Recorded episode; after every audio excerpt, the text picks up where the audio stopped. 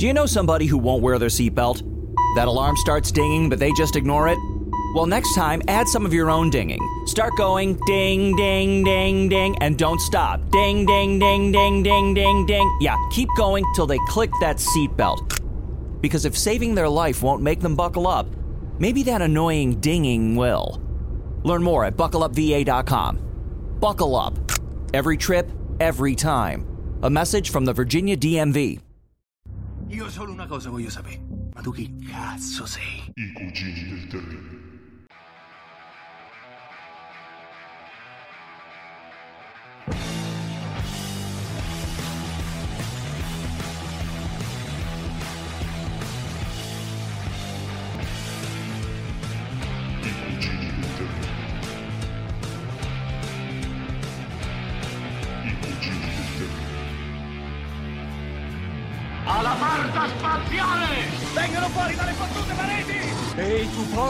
Levale le mani di dosso! Wow, Atari! Io ti spiego.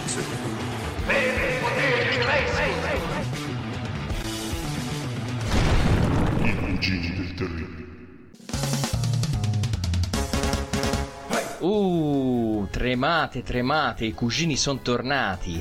Questo mese per voi, in occasione dell'uscita del bellissimo film di Ridley Scott, Alien Covenant, ci siamo permessi di fare una puntata dedicata alla saga. Ma bellissimo chi l'ha detto. Lo dicono, lo dicono gli altri. Lo dicono gli altri. Loro, loro lo dicono. Loro lo dicono. Essi lo dicono. Essi. Ma sarà vero? Sarà vero? Ai Eh. posteri l'ardua sentenza. Eh, su questo infatti ne avremo a disquisire sul finale di puntata, perché appunto parlando di questa saga avevo molto da dire, è vero? Certo, assolutamente sì, ma se voi avrete la pazienza e la forza e il coraggio di seguirci, qui su Atom Radio vi sveleremo tutto quello che c'è da sapere sulla saga, sulla saga, scusate, sulla saga di Alien dall'inizio fino ad ora. E avremo anche con noi un gratitissimo ospite, vero Simone? Sì, eh, abbiamo con noi in forze stasera con noi abbiamo Alessio Giorgi, H Ore di Orrore, un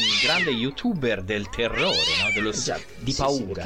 lo- le ore di orrore non sono solo quelle che uno passa facendo la dichiarazione dei redditi sulla No. sedia del dentista, Sì. eh, quando la fidanzata ti chiede sono grassa No. e tu non sai che cosa rispondere è anche lo pseudonimo di Alessio Giorgi questo youtuber conosciutissimo nell'ambito degli appassionati di film horror e quindi chi meglio di lui a parte Ridley Scott chi meglio di lui può parlare di Alien Ma io penso che non ci sia nessun altro, tant'è che lui, se non altro, dovrebbe aver registrato un messaggio direttamente dal nido della regina. Da Eh sì, sì, dentro. da- dall'uovo, da dentro, Dall'uovo. da dentro l'uovo, dall'uovo, Dallo- sì. dentro, dentro l'uovo ci ha- mandato il suo editoriale perché E anche stasera vi ricordiamo che su Atom Radio stanno trasmettendo Simone Guidi, e Emiliano Buttarelli. ovvero i cugini del terribile.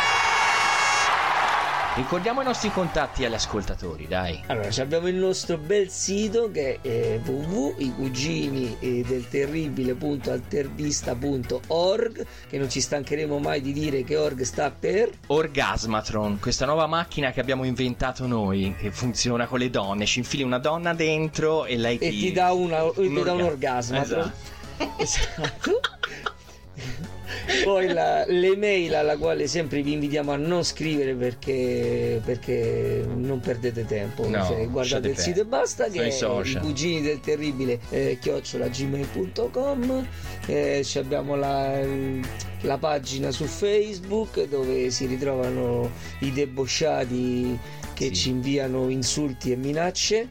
E Esatto. poi, che- vabbè, poi niente, i contatti basta. di Atom Radio che mi sembra che quelli sono superflui e via. Esatto, e andiamo a cominciare. Io penso che cominciando con ordine, Emiliano, dovremmo spendere qualche parola sui due film che molti i fan reputano i migliori di tutta la saga. Cioè Eh, i, i primi due. I primi due. Eh beh, eh sì, eh sì. Sono i primi due film che se non ci fossero stati quelli probabilmente non staremmo qui a parlare di eh, tutta questo popò di saga horror fantascientifica, ma staremo davanti alla televisione guardando Netflix con una birra in mano e patatine nell'altra. Esatto, e per fortuna il signor Ridley Scott nel 1979 ti sforna questa bombarda al cinema che è Alien e è subito festa. È una festa del- del- dell'immaginazione cinematografica nel, nel senso dell'innovazione cinematografica, ecco, non dell'immaginazione, scusate, dell'innovazione cinematografica perché è stato un precursore di un certo modo di fare film del terrore, perché fino a quel momento i film horror erano molto eh, slasher, eh, film tipo eh, I vari venerdì 13 o eh, Non aprite quella porta, eccetera, eccetera, dove si vedeva un po' tutto, piuttosto espliciti. Mentre eh, la potenza di Alien, a parte il, fatto di svilupparlo nello spazio, è già quella un'innovazione dal punto di vista dell'ambientazione. Però se ci pensate, eh, Alien non è che si vede granché. L'orrore è sempre presente ma più suggerito che esplicito. È un connubio ideale tra horror e fantascienza. Tra l'altro, rivedendolo ora, Emiliano tiene botta, eh, perché io l'ho rivisto recentemente sì. e qualche strizzone dato bene me l'ha continuato a infierire, perché proprio... Cioè, ha fatto proprio da Dio, eh, da Assolutamente sì, perché diciamo che mm, Ridley Scott eh, è padrone eh, indiscusso del mezzo cinematografico e poi appunto questa Sì, tecnica- tecnicamente, sì, tecnicamente, tecnicamente, sì. Eh, tecnicamente, sì sì. E quindi sa come sfruttarlo per poter trasporre le emozioni che vuole trasmettere allo spettatore. E poi appunto c'è questa tensione costante ma mai esplicitata perché tra l'altro è quello interessante che questa tensione non si risolve mai se non nel finale del film perché non ha questi alti bassi picchi che magari sono come piccole microsequenze no? l'inseguimento della vittima di turno e l'uccisione poi il momento di calma relativo eccetera eccetera che sono i classici stilemi degli horror appunto slasher eccetera invece qua l'alieno si vede pochissimo sono pochi i momenti che veramente fanno prendere fiato perché poi da quando l'alieno mette il naso nella- nel film fino alla fine è un crescendo. Un è crescendo. un crescendo di tensione continua senza fine. Sì, perché se ci pensi bene la trama poi alla fine è scarna, ci sono questo gruppo di persone armate di niente, completamente sprovvedute per affrontare quello che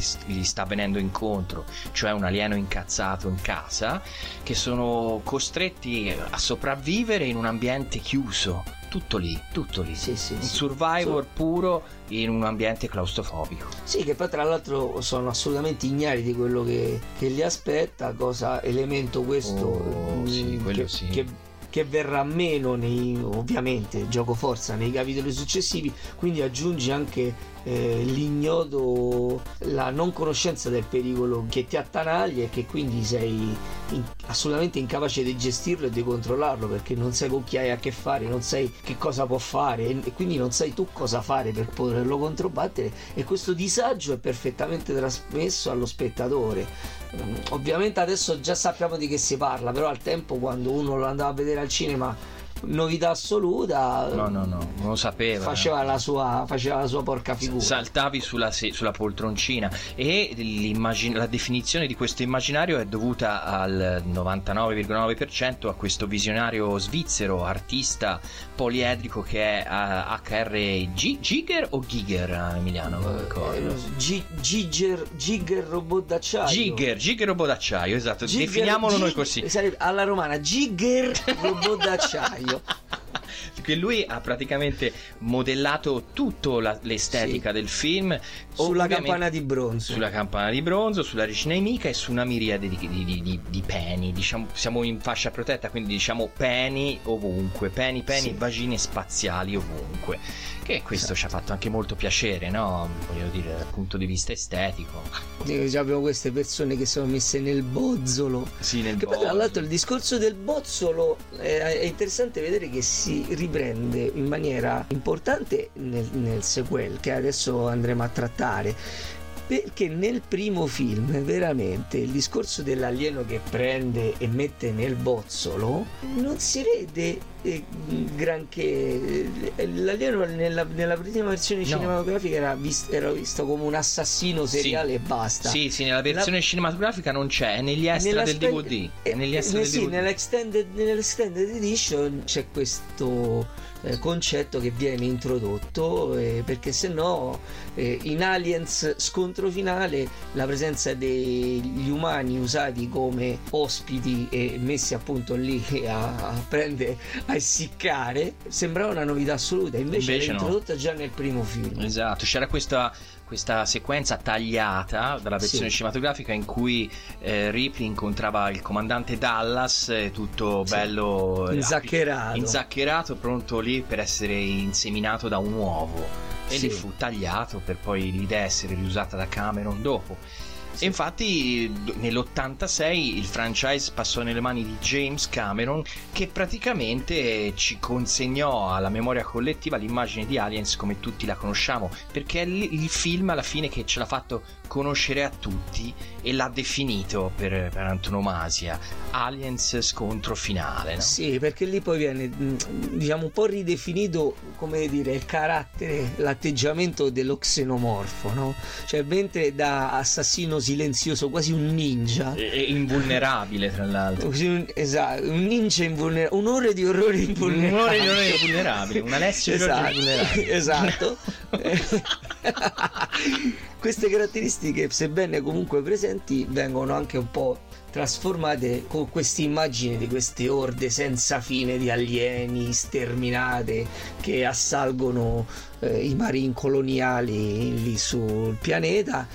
Quindi sì, diciamo che l'immaginario collettivo cinematografico è forse più debitore all'Alien di James Cameron che a quello di Ridley Scott, anche perché diciamo che hanno fatto due film completamente diversi, perché mentre il primo era un thriller fantascientifico horror, il secondo è un film tipo Commando. Action, Eh, action, guerra. a- Action action guerra. anni 80 di gente soldati che Sì, vanno, sì. spaccano tutto Battute, con battute a alieni. effetto, battute effetto. gli alieni. Eh sì. Però è deflagrante e fatto molto bene In quel film lì lui, James Cameron, definisce l'immagine dei Marines americani per sempre, perché tutti i film che verranno dopo avranno sempre come stereotipo di riferimento quei Marines lì, quel- in quella maniera di sboroni Non così, solo i cazzoni film, così. E... ma qualunque media Sì, perché sì. tu non mi direi che sui videogiochi per esempio i marine non vengono modellati cioè prendi un titolo che va per la maggiore oggi ha oltre 30 anni dall'uscita di quel film Gears of War e sono lo stereotipo del marine coloniale di Alien eh, di James Cameron i personaggi principali del gioco insomma Tra l'altro la versione di James Cameron detestata da Ridley Scott, perché lui la detesta, ha detto Sì, non, è- non sì, sì. appartiene alla sua visione quel film lì. però- Sì, sì, perché ha fatto una cosa che appunto non c'entra niente con. non è il proseguimento della sua opera. Ha preso dei personaggi e ci ha creato intorno quello che gli pareva a lui. Cioè, Aliens di James Cameron poteva funzionare benissimo con uno stuolo senza fine di Terminator. alieni. è vero, è vero. Comunque noi lo ringraziamo questo film perché ci- poi ci ha regalato quel bellissimo gioco arcade nel 90, quello della Konami se non sbaglio. che Ci abbiamo Sì, giocato vabbè, tanto. Da quel gioco là è uscito, da, da quel film là c'è stata traspo- ci sono state trasposizioni videoludiche a non finire. Ci sono state anche più versioni dello stesso gioco, per esempio sul Commodore 64 l'Activision fece uscire una versione europea prodotta dalla Electric Dreams che era un gioco di esplorazione in prima persona molto ben fatto, mentre la versione americana realizzata dalla stessa Activision era una sorta di multi-evento che riprendeva con varie dinamiche le distinte fasi del film. Che so, l'atterraggio con la navetta dalla Sulaco Ah. sull'LV426, l'esplorazione della base, del- dell'impianto di terraformazione, Senti, eccetera, eccetera. Vabbè, non, non stiamo neanche a parlare di Alien Breed del team eh, 17. de- team 17, del che- Team 17, Vabbè, sì. comunque alla- terminiamo questo primo blocco lasciandovi col primo intermezzo musicale che siccome io e Emiliano parlandone siamo convenuti nel fatto che forse era opportuno farvi ascoltare canzoni che avessero la parola Alien o nel titolo o nel nome del gruppo. Quindi Esatto. Vi lasciamo con questo infinito David Bowie e Love in the Alien.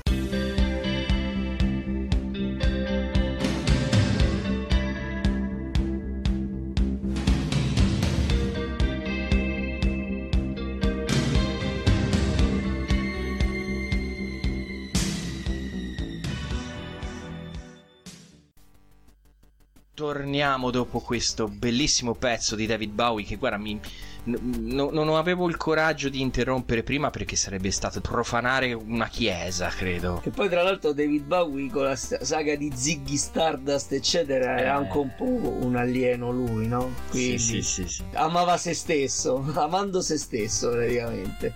Inseguiva il Glass Spider anche lui, eh, quando ci si metteva. Comunque, tornando a bomba sul- sull'argomento, ragazzi miei, piombiamo eh, nel 1992, quando il franchise va avanti con Alien Cube, dopo una lunga gestazione, perché dall'86 al 92 passano un po' d'anni dove la- le produzioni si accavallano, i progetti naufragano e la, la poltrona del regista viene dato a un imberbe David Fincher che a quel tempo non era proprio Nessuno. un cappero di nessuno. Mi ricordo il commento su questo film sull'almanacco della paura di Dylan Dog che elogiavano la regia dell'esordiente David Fincher prevedendo futuri fasti per questo regista in effetti ci hanno preso perché Sì, sì. che la mano dei Fincher si vede già da questa sua prima opera Ci sono fatti delle scelte registiche come quella di includere la visuale dell'alieno per la prima volta, visto quando va a giro per i corridoi di Fiorina, no? Di Fiori del carcere. E poi insomma pensa che dopo il film successivo che fece fu Seven e poi Sì, ne- sì, anellato Sì, Fight Club adesso è uno, Social dei, forse è uno dei registi di punta de- dello stardom hollywoodiano quindi, insomma avevano puntato bene diciamo che tutti Sì. i problemi di pre-produzione che ci possono essere stati con questa nuova pellicola sicuramente non ce li hanno avuti con la scelta del regista No, lui ha portato avanti la sua visione, il progetto alla fine l'ha realizzato, è il suo, si può discutere su quello che ha fatto, ma è concreto. eh. Sì, Cioè, il problema quello. di Alien 3 fondamentalmente è che è l'epilogo di una gestione di un fenomeno che era diventato troppo grosso per poter essere maneggiato in maniera adeguata e soprattutto è diventato difficilmente maneggiabile in conseguenza di un prodotto che snaturava quello che era nelle origini, come avevamo detto prima. Ovvero il franchise diventa mondiale e di portata esplosiva con il film di Cameron, che lo porta praticamente agli occhi del grandissimo pubblico. Però era nato con l'opera di, Scott. eh, di Ridley Scott, che erano due, due prodotti in antitesi, cioè uno silenzioso, solidario, quasi poco percettibile come opera molto minimalista, mentre l'altra era un, Chiassoso. chiassosa, un action movie anni 80. E quindi come non scontentare entrambi le anime del fandom di Alien, chi aveva apprezzato il primo episodio quasi gotico e chi aveva amato la becera devastazione bellica del secondo. E questo fu un problema molto grosso, anche perché poi si erano ampliate produzioni parallele al cinema. Non dimentichiamo i fumetti della Dark Horse, che avevano fatto anche crossover a quel tempo improbabili con Terminator, Predator e Robocop, eccetera, eccetera. E tutte queste cose avevano ampliato a dismisura e tutto questo fandom eh, così variegato voleva un pezzo di torta nel prossimo Alien.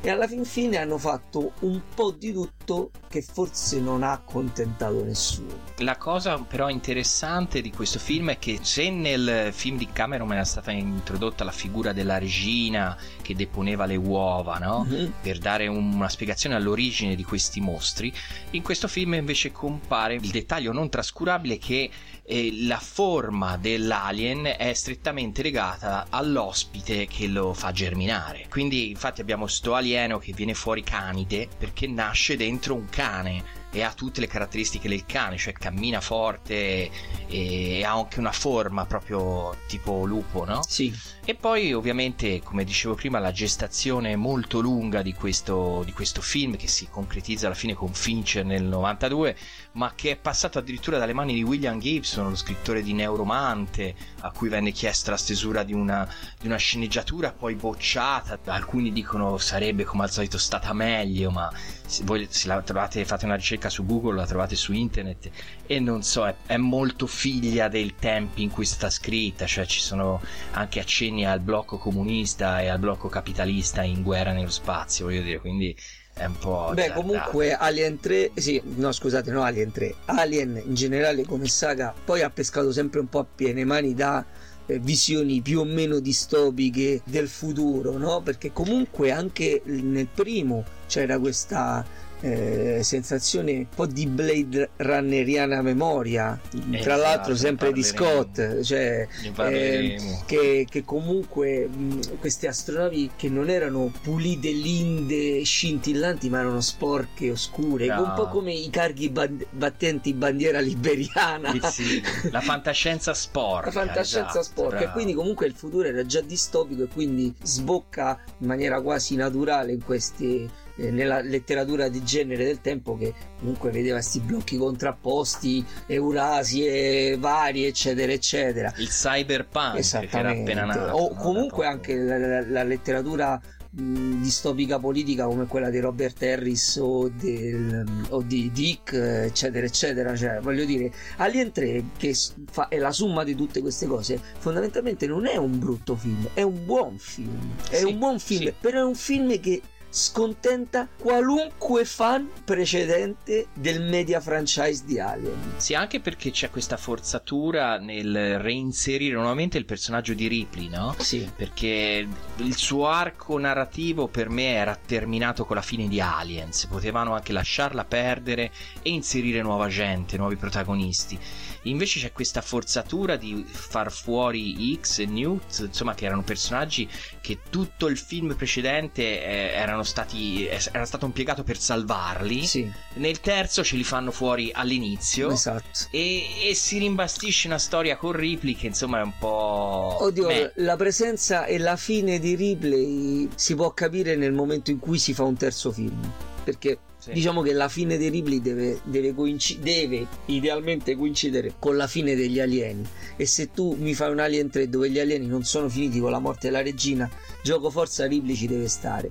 Però appunto la sceneggiatura, siccome devo- doveva riprendere un po' un film corale come mh, quello dei- del gruppo di soldati del secondo, qui sostituito Mm. con i galeotti, però anche comunque oscuro e gotico come il primo, e quindi invece di fare dei soldati super sicuri di sé, li metti in un ambito carcerario. A fin fine Newt e, e X erano dei personaggi che erano dei troppi, quindi bisognava eliminarli in qualche modo e si è scelto per il metodo più rapido e non per questo però più indolore insomma no? sono espedienti narrativi che riescono a rendere Alien 3 un buon film però ripeto eh, cioè da fan io eh, devo dire la verità io sapendo che cominciava così quel film al tempo ero restio a andarlo a vedere Eh, ma anch'io, ma anch'io, anch'io la penso come te perché a me fece cascare tutto in terra proprio quando. Però dopo. soprattutto perché poi leggendo i fumetti della Dark Horse X era- e Newt erano ben presenti Sì, capito, erano proprio protagonisti. E, e tra l'altro, comunque, se ci pensi bene, da, a- Alien Cube ha questa pecca di non introdurre niente a livello di eh, telaio narrativo, di- niente di nuovo. Perché se nel primo film Alien c'era una sta gente sprovveduta in un ambiente chiuso che doveva sopravvivere, anche in Alien Cube abbiamo la stessa medesima situazione. sì Gente sprovveduta in un ambiente chiuso che deve Ma, sopravvivere. ma perché quello che dicevamo, no? Ovvero che è un buon film con delle buone intuizioni, ben realizzato e che in fondo in fondo imbastisce una conclusione perché al tempo si pensava che non ci sarebbero stati altri alien oltre questo. Imbastisce una conclusione tutto sommato accettabile della, della vicenda della storia di Ripley de- delle sue peripezie con gli alieni. Il problema è che dovendo gioco forza rendere continuativa eh, la saga, paga lo scotto di dover strizzare troppe volte e con troppa in- incisività l'occhiolino ai suoi predecessori.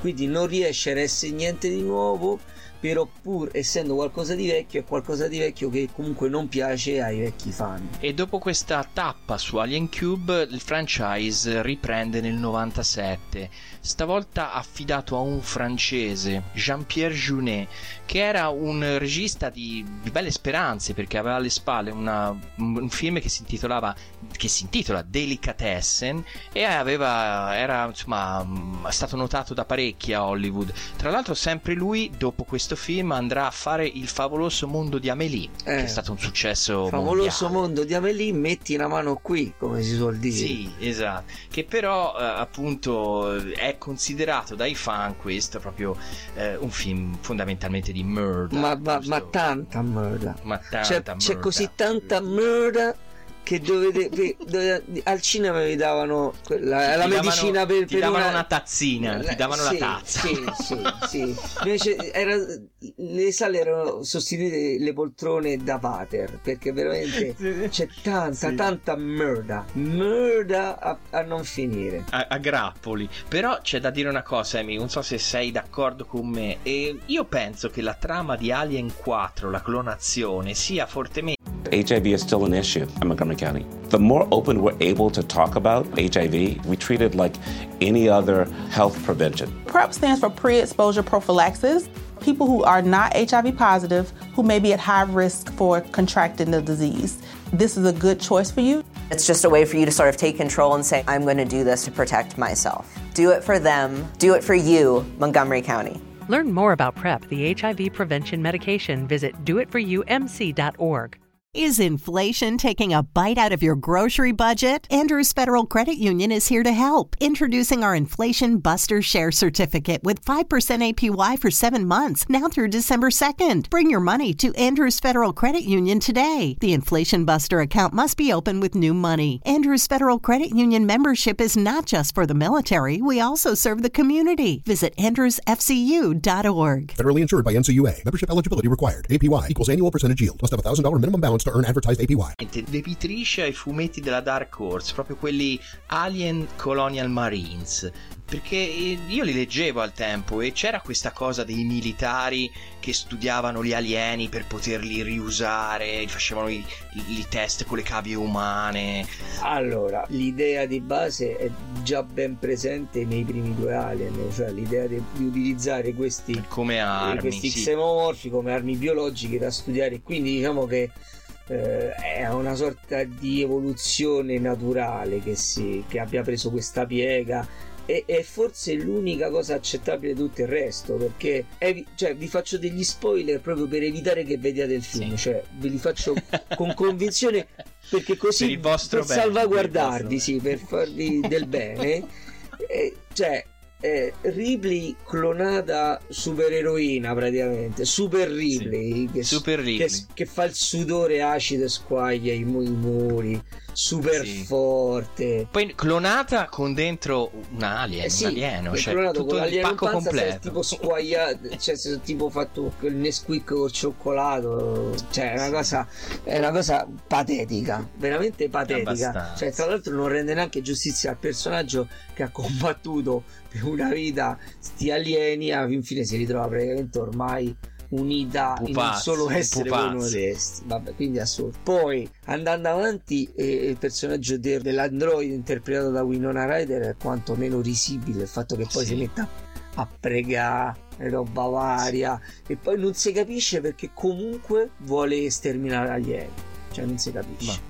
Cioè, Sì, non si sa chi, non da si chi è sa stata bene mandata. perché sia stata cioè, abbia questo slancio di, di altruismo, di per altruismo anche l'umanità. perché poi no- non risulta in nessun è così come a dire perché so brava lo faccio perché lo posso fare suona un po' così il gruppo di questi qui sta sorta dei predoni dello spazio che appaiono praticamente dal nulla il personaggio più ridicolo di tutti è sicuramente il colonnello quello che incarica Sì, questo vabbè, ma lì è molto, molto francese quel personaggio lì, è proprio sembra con una faccia una macchietta, vabbè. sembra veramente un personaggio da, da satira comica più che altro più che un film Eh, Da, da quattro, quattro matti al com'è? Sì, quattro sì, matti sì, in, campo, in campeggio, si sì, quando dicevano quei film lì francesi? assolutamente Vabbè, va bene. E adesso andiamo con l'intermezzo musicale e vi deliziamo con gli Alien Ant Farm con la cover di Smooth Criminal.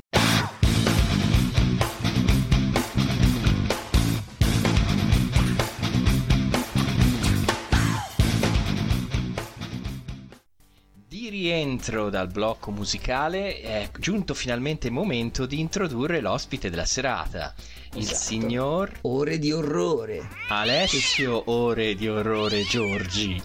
esatto vai ninja bomba de fumo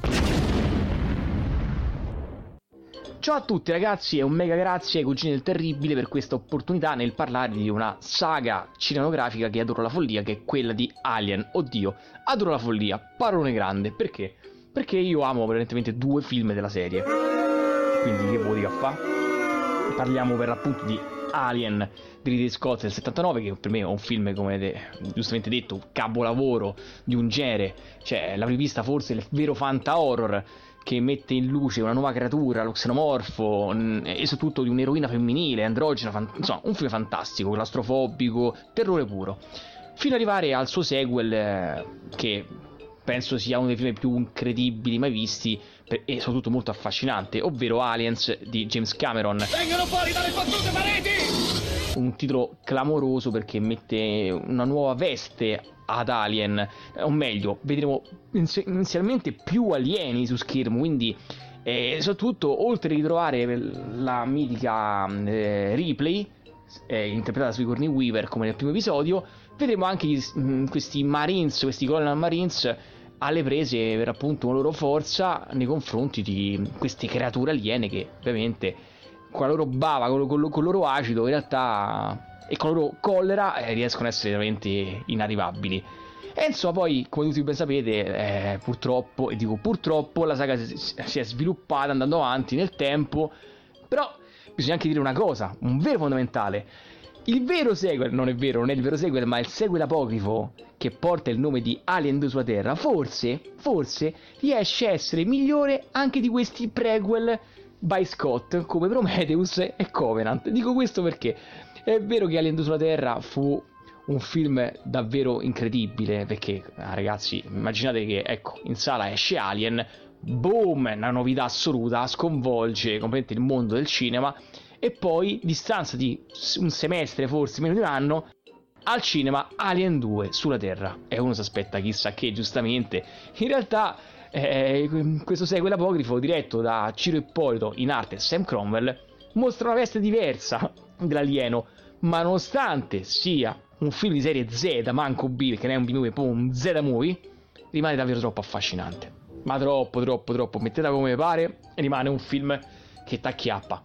E nonostante la sua bruttezza di fondo, perché il film, ragazzi, è stato fatto in economia, ma pazzesca, è un film che è godibile, divertente, si lascia guardare, ecco. Insomma, piace per tanti motivi. Tant'è che, ah, ecco, anche in America è un film osannato. Cioè, per dirla tutta, in America c'è il Blu-ray, da noi manco esiste. Ecco. Comunque è un film eh, interessante, soprattutto una grossa prova di coraggio, perché se pensiamo che è già il fatto che si chiama Alien 2, cioè immaginate questo regista che va a chiedere la sua produzione, ma eh, Alien è il nome, è stato registrato? Vanno a vedere? No. E quindi che succede? Facciamo il sequel. Come ha fatto Fulci con Zombie 2. Cioè, segue l'apocrifi che funzionano. Tant'è che infatti James Cameron dovette chiamare per forza Aliens il, il sequel ufficiale perché Alien 2 era già stato prenotato, anzi stava usato. E, e, poi con l'aggiunto di nuovi alieni, eh, plurale, c'è stato tutto quanto. Però, mettendo da parte questa virgola, questa parentesi dedicata a questo sequel italiano, coproduzione, insomma, mettiamo un po' come ci pare, arriviamo per l'appunto ai giorni d'oggi con questi eh, due prequel eh, che vogliono andare a far scoprire un po' le origini dell'alieno, dello xenomorfo, tutto come è nato. E ragazzi, incongruenze su incongruenze, purtroppo io, cioè, non sono, ah, io sono un amante del cinema a 360 gradi, è vero che parlo di horror in generale, però comunque amo il cinema in generale, tra cui anche molto la fantascienza. È vero che eh, mette in mostra un, un, universo Scott molto affascinante, molto bello a livello visivo, però i contenuti sono quelli che sono e purtroppo probabilmente è un atto un po'. cioè, l'ho vista un po' come una presunzione. E portare avanti una, una, cioè, spiegare qualcosa che forse non ce n'è manco bisogno di spiegarlo. Era bello così com'era. Questa origine del così, insomma, vabbè, non voglio fare spoiler perché non voglio fare spoiler perché giustamente molta gente non ha manco visto per l'appunto Prometheus o uh, il nuovo Covenant, mamma mia. Però, ecco, un occhio di riguardo a questo punto, visto che parliamo di sequel, eh, anche dello spin-off, dai, bisogna ammettere che, ecco, che forse, forse, forse, dico sempre forse, lo spin-off Aliens vs Predator ehm, riesce oltre a farci, mm, sì, storcere un po' il naso, ma anche a regalarci qualche un'oretta e mezza di, di godimento per, per, alcune cose, soprattutto il connubio xenomorfo e il predatore di, del mitico Predator, grande pellicola. E, e, già questo, bene o male, dai, mm, riusciamo a farci due risate, ma a suo tempo avete un qualcosa di nuovo, particolare, che anche in questo caso non c'era bisogno, però comunque è uno spin-off e vediamolo così come tale, senza collocarlo per forza in ordine logico nella saga principale. Poi vabbè, poi c'è anche Alien vs Predator 2, AVP2, ma è inconsiderabile perché non è un film, è una chiavica di origini storiche, penso che il cinema poteva farne riccamente a meno. Però ecco, detto così, la saga di Alien è una saga molto complessa. È come viaggiare su una montagna russa, alti e bassi, alti e bassi, accelerate e decelerate, insomma, un casino. Però quando si parla di Alien, primi punti di vista, Alien e Aliens. Poi io per amore mio personale metto anche Alien sulla Terra perché non lo so, ci sono affezionato, ci sono molto legato, sono molto affezionato. Dai, senza dire troppo alto, perché giustamente farei innumerevoli spoiler che vorrei dire tantissimi dettagli, però non mi sembra il caso. Eh, niente, eh, ringrazio ancora i mitici cugini e prima di rimandarvi la linea eh, dico a tutti quanti i ragazzi che stanno seguendo la trasmissione se volete appunto sapere qualcosa in più sul mondo dell'horror a partire dagli anni 60 fino ad arrivare all'inizio del 2000 ma anche qualcosa in più dipende però prevalentemente sul mondo retro dell'ambiente cinematografico horror fantastico guardate il mio canale su YouTube, Ore di Orrore Channel, cercate Ore di Orrore e fate una, un bel mm, cultura di pellicole del passato. Una riscoperta e una scoperta. Detto ciò, ragazzi, grazie di tutto quanto e niente, alla prossima. Ciao a tutti. Ringraziamo il nostro Ore di Orrore e rimandiamo i nostri ascoltatori ai Blink 182 e la loro Alien Exist.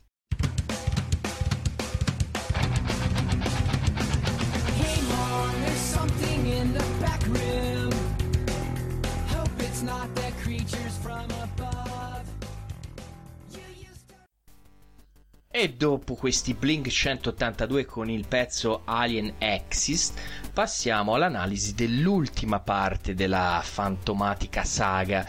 Passiamo all'analisi di Prometheus e Covenant. L'ultima parte però è come se fosse la prima veramente, no? Perché se parliamo di una tetralogia in divenire, però una tetralogia prequel del primo Alien. Esatto, abbiamo il ritorno in sella di Ridley Scott che si mette in mente di ridefinire tutta la saga e farla ricominciare da un punto eh, ai più sconosciuto che però vive di vita propria. Sì, sì, perché il progetto che eh, hanno messo in modo eh, Scott e i suoi adepti se, se, continuerà secondo le previsioni del regista è quello di creare appunto una tetralogia che sia precedente al primo Alien, che spieghi l'origine degli xenomorfi alieni e, e le implicazioni un po' più profonde che eh, passano per la testa del regista che vuole mettere in questa sua opera, però che comunque è una serie di film che è completamente autonoma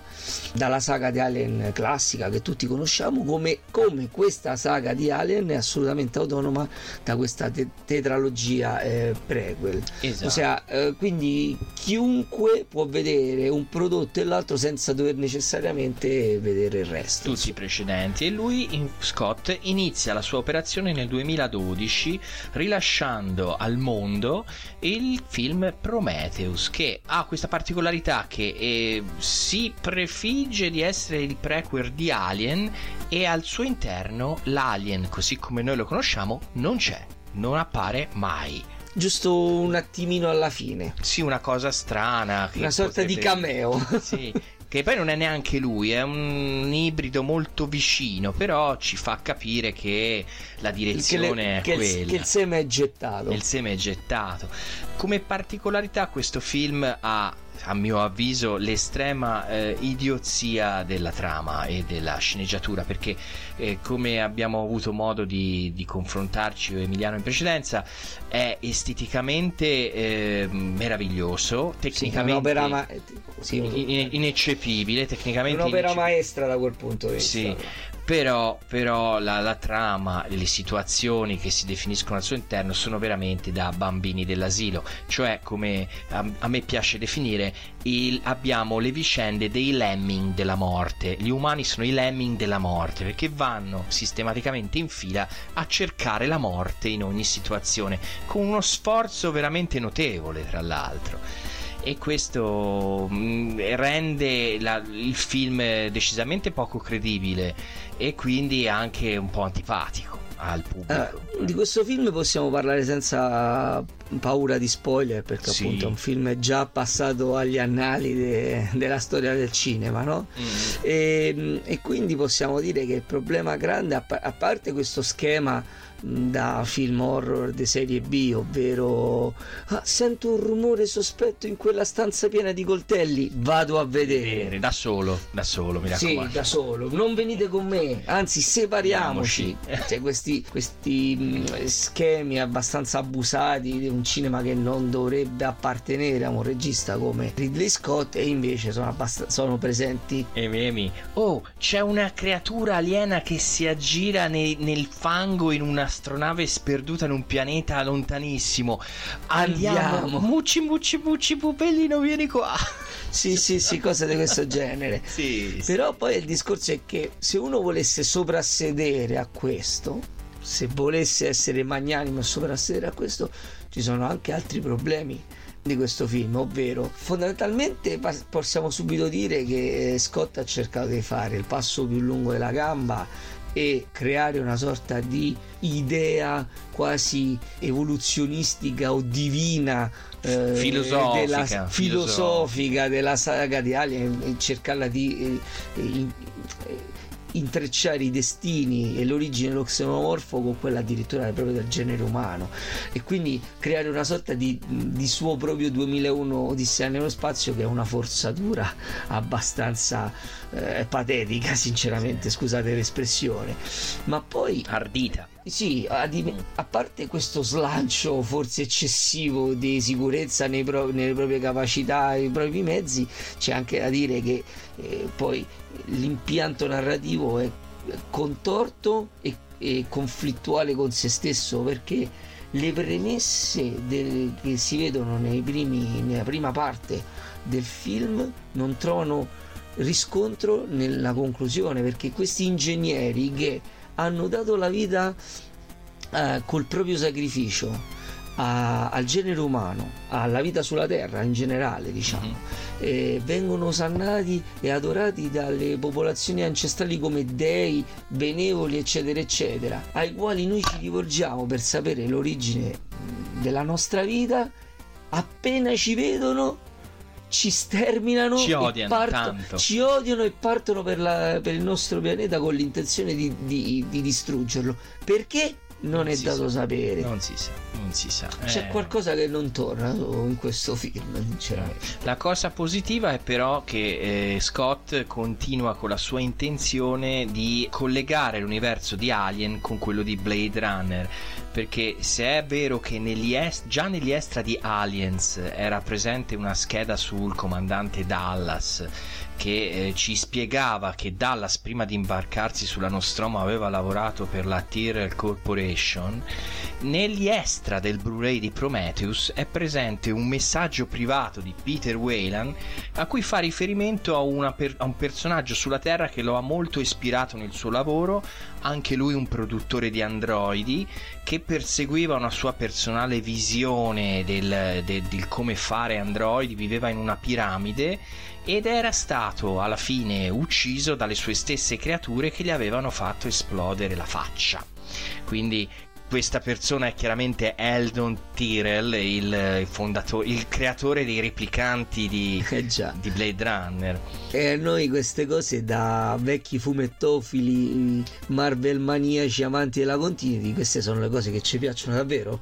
No, Simo? Sì, sì, e, e penso che nel prossimo Blade Runner 2049 vedrai infierirà ulteriormente su questa linea, eh, ci sarà degli agganci, vedrai a qualcosa. Io spero solo che questo nuovo Blade Runner, per fare una piccola parentesi, ci porti qualcosa di più dal punto di vista delle emozioni che non semplicemente sbandierarci nuovamente il logo Atari un po' dappertutto. Che perché se, se è emozionante come Prometheus andiamo male perché io Prometheus per poterlo vedere tutto l'ho dovuto far riprodurre quattro volte perché per tre volte nel corso della, della visione mi sono addormentato. Bravo, e pensa che io invece l'ho dovuto rivedere perché non mi ricordavo assolutamente niente di che cosa pa- vertisse la sua trama, cioè Ma perché non il mi ha lasciato niente. prese- il tuo subconscio ti ha preservato. Eh, esatto. E, e con questi presupposti, eh, l'11 maggio, pochi giorni fa, è uscito i- il sequel, stavolta Alien Covenant.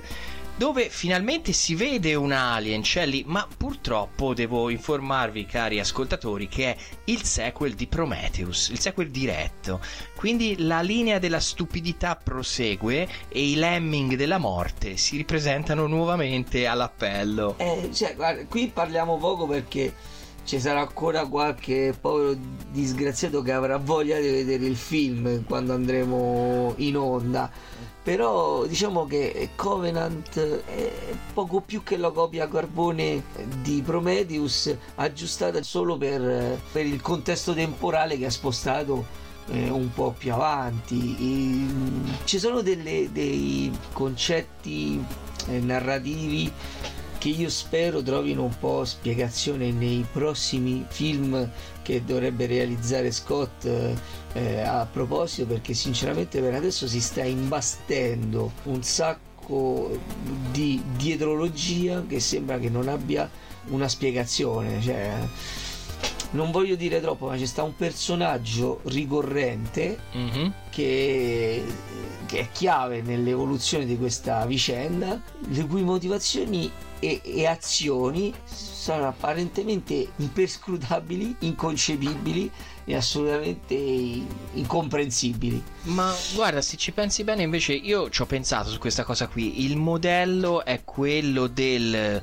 del figlio rifiutato dal padre che per ritorsione vuole uccidere il padre. Cioè, Sì, e, e- e nel, nel corso d'opera questo modello qui si trasforma nel modello dello scienziato pazzo che fa esperimenti sull'isola. Sì, come il dottor Monroe. Come il dottor Monroe. Questo, questo ci ho pensato pure io, però, cioè, voglio dire, basare tutta una saga più che decennale sul fatto che non ti ho comprato il lecca lecca Eh mi beh. sembra abbastanza fragile. Eh, alla, fine, alla fine purtroppo in soldoni è questo, eh, però vabbè è ancora tutto da vedere. Ora sicuramente questo personaggio di cui parliamo e di cui non, non riteniamo, avrete già capito chi è, ehm, ha un ruolo centralissimo. Questo film Covenant è il film di questo personaggio qua, non è il film di quella pseudo Ripley che ci stanno Che poi, parentesi, parentesi, se c'è un'altra cosa positiva di Prometheus e di Covenant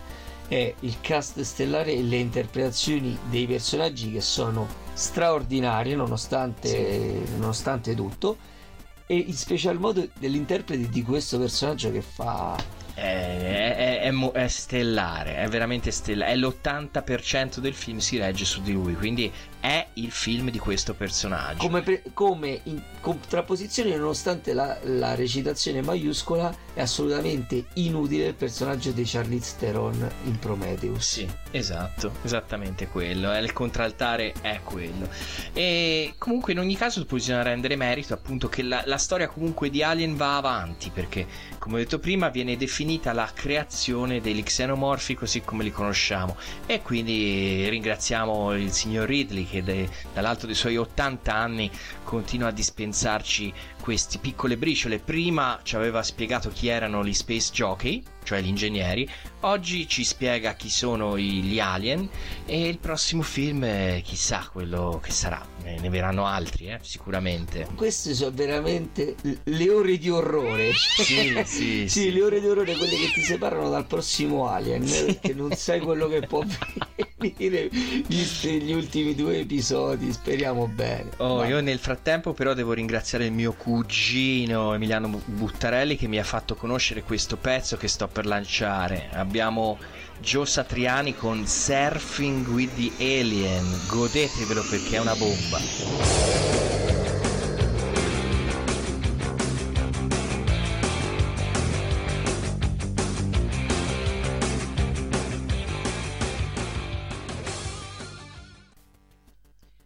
Eccoci, rientro nel nostro studio di Formentera per darvi i nostri saluti finali, gentili ascoltatori. Siamo stati molto felici di presentarvi la Alien Saga, speriamo che voi lo siete stati altrettanto. Speriamo che siate più felici di ascoltare noi che di vedere Covenant. Ovviamente ringraziamo Atom Radio che ci dà questa possibilità di trasmettere sulle sue frequenze. Questa finestra sul mondo to- totalmente disinteressata. Totalmente, assolutamente proprio. E um, ovviamente ringraziamo anche Ore di Orrore Alessio Giorgi che si è prestato a questa sua ore e ore di ore e ore interminabili di orrore. Di orrore su YouTube, mi raccomando, sul suo canale. Ringraziamo Ridley Scott perché ha 80 anni e li dimostra tutti. E che forse non farà in tempo a fare un seguito a Covenant e di questo lo ringraziamo. Ringraziamo anche James Cameron perché ci ha regalato l'Aliens più bello di sempre. È inutile che gli altri dicano qualcosa a riguardo perché è così. E poi niente, vi rimandiamo al prossimo mese quando faremo finalmente una trasmissione interamente dedicata al concerto dei Guns N' Roses. Sempre se torneremo vivi. Sì, esatto. E in, Magari... condizioni, e in condizioni mentali adeguate per sostenere una trasmissione. Eh, lì c'è da vedere, infatti. Dipende se mi rilasciano dalla terapia intensiva in tempo per venire a registrare oh, in, in ma, studio. Io già, già, ho prenotato una camera iperbarica col microfono per poter registrare. Il microfono davanti e la cannuccina per bere. Esatto. Polmone d'acciaio. allora Tanti saluti, signori ascoltatori, ci sentiamo sempre qui su Autumn Radio. I cugini del terribile rendono omaggio. Buonanotte.